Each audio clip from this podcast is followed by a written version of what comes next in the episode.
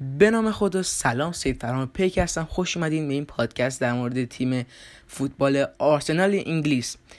تیم آرسنال انگلیس جز تیمای محبوب منه و خیلی از ایرانی هم طرفدارشن و اینکه یک قانون رسمی هواداران تو ایران داره و اینکه اومدم امروز در موردش یه سری توضیحات بدم و اینکه امیدوارم از این پادکست خوشتون بیاد. پس بریم سراغ پادکست.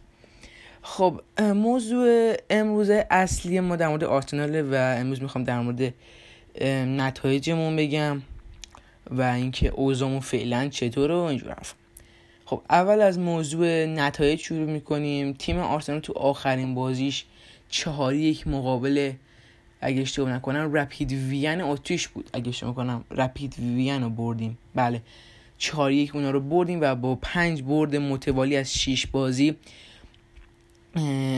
ما اولین جزء اولین تیمایی هستیم که صد درصد به مراحل حذفی لیگ اروپا صعود می‌کنه و اینکه همین لیگ اروپا رو ما به زور گرفتیم.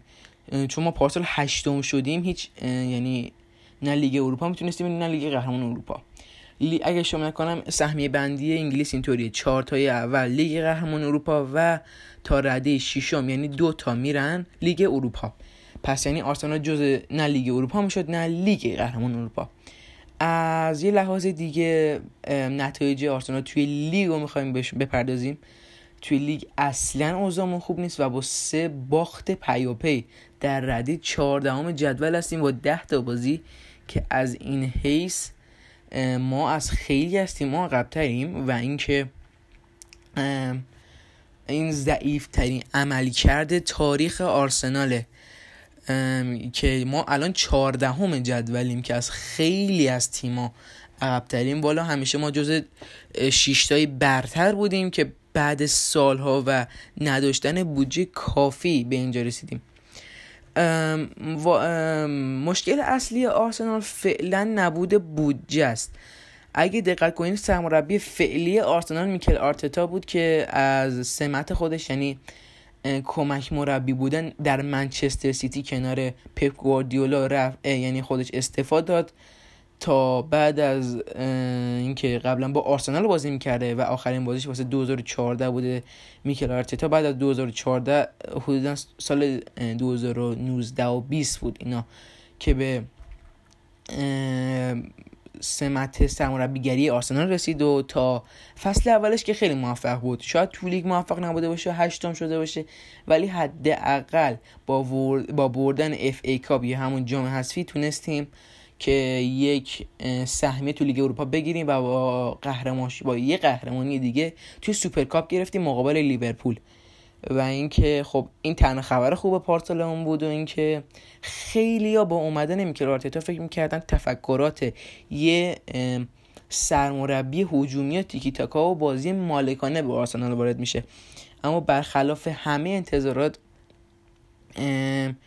میکل آرتتا بازی مالکانه و هجومی نداشت و برعکس بازی تدافعی داشت به آرسنال یعنی به آرسنال به بازیکن داشت دقیقا بازی می‌داد به این صورت که هنوزم داره از همون ترکیب و از همون نوع بازی استفاده می‌کنه. دلیل اصلیش هم می‌تونه نبود بودجه لازم و بازیکنان مناسب واسه این کار باشه. برای مثال نگاه کنید ما بازیکنان تهاجمی خوبی داریم ولی به اندازه نیستن که بتونیم این بار تیم یعنی به سوی حمله ببرن. برای مثال ما امسال به هافک خلاقی نیاز داشتیم تا بتونیم برامون موقعیت سازی کنه.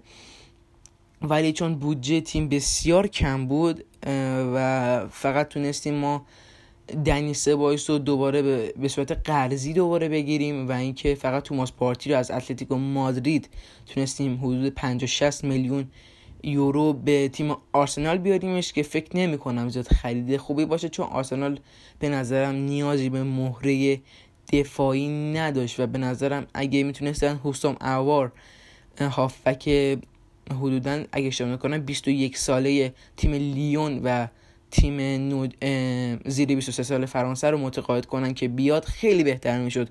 چون بازیکن هم خلاق هم بهتری بود. و اینکه به خاطر همونطور که گفتم مشکلات بودجه و نبود بازیکن مناسب ما داریم با سبک تدافعی بازی می‌کنیم و اینکه همین زیاد جواب همین تدافعیش هم زیاد جواب نمیده و آخرین باری که ما تونستیم به لیگ قهرمانان اروپا صعود کنیم سال 2015 2016 بود که حدود 4 5 سال پیش میشه و از اون موقع تا الان ما فقط حدود چند تا جام حذفی تونستیم قهرمان یا نایب قهرمان بشیم و از این حیث اصلا موفق نبودیم. از خوبی های آرسنال امسال میشه به جوانهای با اراده و خوبمون مثل بوکایو ساکا و همچنین نلسون و جوز ویلاک و خیلی دیگه اشاره کرد که می‌تونن امیدهای تیم باشن توی آینده نه چندان دور. و اینکه خب خیلی از اینا به تیم ملی انگلیس دعوت شدن و این خیلی خبر خوبی برای آرسنال که داره جوانه خیلی خوب و به درد بخوری و پرورش میده.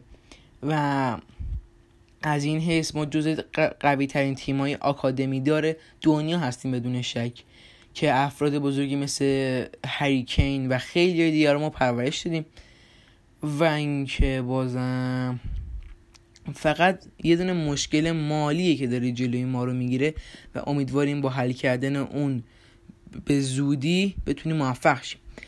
از مشکلات دیگه میشه معترض بودن هوادارا اشاره کرد و من تا اونجا که میخوندم توی صفحات رسمی تیم آرسنال خیلی ها می‌خواستن میگل آرتتا اخراج شه و با اینکه می‌دونم این زیاد خوب نمی‌تونه باشه واسه خودش ولی به نظرم اگرم بخوام کسی رو بریم مشکلی رو حل نمی‌کنه.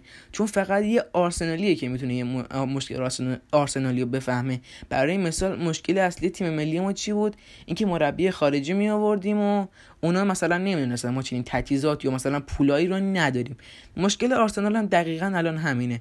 اگه اونا مثلا آلگری رو بیارن که خیلی آلگری زمزمه میشه که قراره به منچستر یونایتد یا آرسنال بپیونده به نظر نمی‌رسه بتونه کمک کنه اصلا چون اون یه مربی تقریبا ایتالیایی میشه گفت هستش. با اینکه خیلی تفکرات قشنگ و زیبایی داره و من خیلی از این مربی خوشم میاد ولی شک دارم بتونه به تیم آرسنال کمک کنه.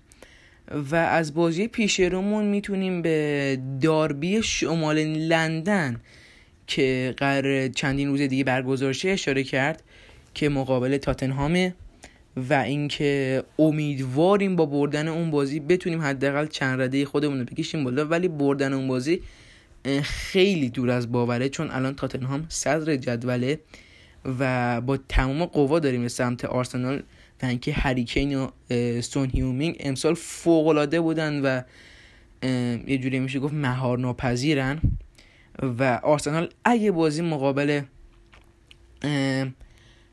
همتونش که دو یک باخت و می‌برد حدودا میومد ردای هشتم نهم که حداقل بهتر از چهاردهم بود که ما الان داریم با تفاضل گل منفی دو بازی می‌کنیم و پنج باخت رو داریم و چهار برد و یه دونه مساوی که اصلا خوب نیست. از تیمایی مثل لیدز نیوکاسل استون ویلا اورتون و همتون هم عقبتریم. از میشه از خوبی تیممون به مهرهای هجومیمون پی برد که ما بازیکن تهاجمی خیلی خوبی داریم. ولی زیاد گلزنی نکردن. روی هم لاکازت و اوبامیانگ این فصل پنج گل بیشتر نزدن که زیاد جالب نیست و جالب بدونید بعد از این دو یک دفاع جوان رو که ما از تیم لیل خریدیم. بیشترین گل زده که گابریل ماگالایزه با دو گل زده که اون دو گل هم روی دقیقا سانتر سانترهای ویلیان خرید جدید امسالمون بود که الانم دارم نگاه می‌کنم. بیشترین پاس گلمون هم دقیقا سه تا داده که ویلیان بوده. و اینکه اگر به نظر من اگه آرسنال می‌خواد امسال که نمیشه به هیچ وجه سالهای بعدی رو جز مدعی یا حداقل جز تاپ 6 باشه باید یک فکری برای بودجه بکنه. و به نظر همیشه گفت یه راهکار دیگه پرورش همین جوونا و ادامه دادن به بازی اوناست. و اینکه من شک دارم بتونیم داربی شمال لندن هم چند روز دیگه ببریم و اینکه امیدوارم از این پادکست خوشتون اومده باشه. تا پادکست های بعدی خدا نگهدار.